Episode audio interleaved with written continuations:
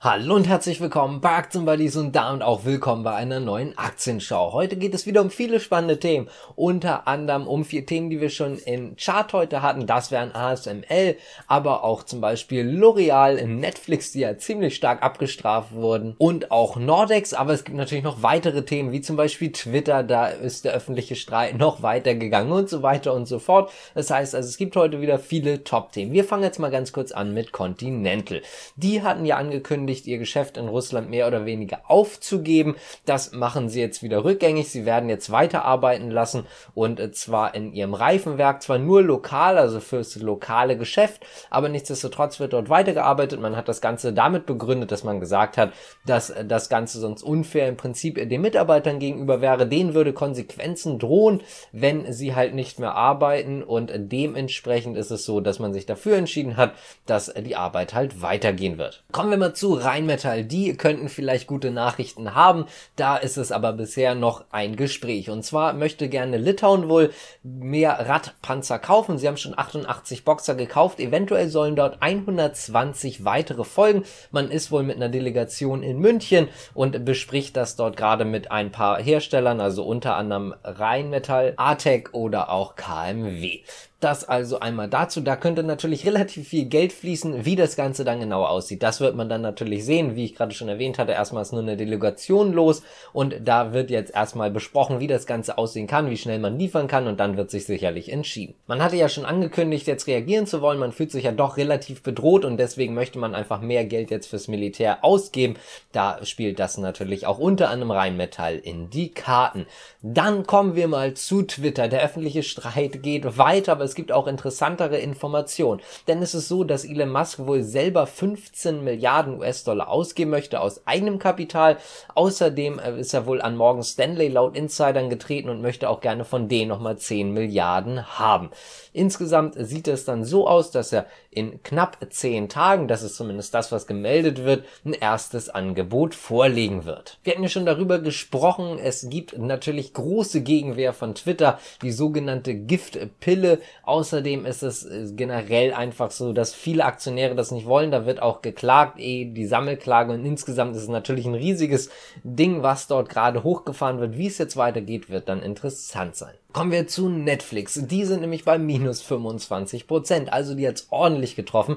Das liegt ganz einfach an den Quartalszahlen. Jetzt nicht mal unbedingt an dem Gewinn oder dem Umsatz, denn der Umsatz war eigentlich in Ordnung. 7,87 Milliarden US-Dollar Umsatz hat man gemacht. Erwartet waren 7,94 Milliarden US-Dollar. Also es ist schon in Ordnung. Der Gewinn ist zwar im Gegensatz zum Vorjahreszeitraum zurückgegangen auf 3 US-Dollar 53. Allerdings hatten Analysten mit knapp 2 US-Dollar 90 gerechnet. Das heißt also, der Gewinn war sogar sehr, sehr überraschend. Was das Problem ist, sind die Abos, die Bezahlabos. Eigentlich hatte man sich wohl vorgenommen, 2,5 Millionen neue Abonnenten dazu zu bekommen. Geworden sind es dann halt tatsächlich gar keine, sogar noch schlimmer, 200.000 weniger als vorher. Und das ist natürlich wirklich problematisch für Netflix. Deswegen ist Netflix auch so stark unter Druck gekommen. Heißt also, die Zahlen an sich waren jetzt nicht so schlecht, aber das Abo-Wachstum in Anführungszeichen, in dem Fall der Abo-Rückgang, ist doch sehr, sehr negativ aufzunehmen. Kommen wir zu L'Oreal, denn die haben ebenfalls Zahlen vorgestellt.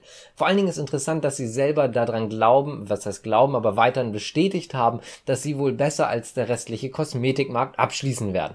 Im Quartalsvergleich können wir sehen, man hat ein Wachstum im Umsatz von 14 Prozent auf knapp 9,06 Milliarden Euro. Analysten hatten davor knapp 8,8 Milliarden Euro geschätzt. Das heißt also, man hat doch deutlich besser performt, als bisher angenommen wurde. Fürs Gesamtjahr rechnet man also weiter mit einem starken Wachstum, aber nicht nur was den Umsatz angeht, sondern natürlich auch was den Gewinn angeht. Wir bleiben auch einfach in Europa, gehen aber mal rüber zu den Nachbarn zu ASML. Die haben nämlich ebenfalls ein paar Zahlen vorgestellt und die sind sehr, sehr interessant. ASML ist darauf im Übrigen auch ziemlich stark angestiegen, weil es halt einfach sehr gute Nachrichten im Prinzip gibt. Man hat einen Auftragseingang von 7 Milliarden Euro gehabt. Insgesamt hat es damit den Auftragsbestand bis Ende März auf ungefähr 29 Milliarden angehoben. Die Sache daran ist, dass man bei ASML davon ausgeht, dass man sowohl dieses Jahr als auch noch das nächste Jahr sehr, sehr stark ausgelastet ist. Das heißt also, selbst wenn jetzt keine Aufträge mehr einkommen würden, wovon wir jetzt mal nicht ausgehen, ist man noch über die nächsten zwei Jahre oder anderthalb Jahre zumindest sehr stark ausgelastet. Das ist eine sehr positive Nachricht. Außerdem werden teils auch, bevor der Auftrag komplett abgeschlossen ist, Teile schon ausgeliefert, Maschinen schon ausgeliefert. Das heißt also, es wird aktuell wirklich Druck gemacht, damit dieser Chipmangel beendet werden kann. Also es wird schon schneller ausgeliefert als eigentlich bisher. Trotzdem sind diese Auftragsbestände halt einfach noch extrem groß und davon profitiert man natürlich auch und auch in Zukunft kann man davon profitieren. Aktuell prüft ASML und das ist ebenfalls eine sehr gute Nachricht auch nochmal, ob man die Produktionskapazitäten irgendwie hochschrauben kann im Laufe der nächsten Jahre und wenn ja, wie stark kommen wir wieder zum nächsten Nachbarn und das wäre in dem Fall dann Deutschland und zwar Nordex. Nordex hat den Auftragseingang in den ersten drei Monaten, ich sag mal, veröffentlicht. 1,17 Gigawatt Gesamtauftragslage hat man. Das ist etwas weniger als im Vorjahreszeitraum. Dort waren es noch 1,25 Gigawatt. Aber das Gute ist, dass man tatsächlich um einiges mehr der Delta 4000 Variante im Auftragsbestand hat. Und das ist in dem Sinne sehr positiv, dass die sehr margenreich ist, beziehungsweise eine um einiges bessere Marge hat als halt andere Produkte. Dementsprechend positiv ist das Ganze auszulegen, auch wenn man dann tatsächlich einen leichten Rückgang hat. Insgesamt trotzdem sehr positiv. Ebenfalls möchte man natürlich die Gesamtmarge noch verbessern fürs Gesamtjahr 2022 oder generell für die Zukunft.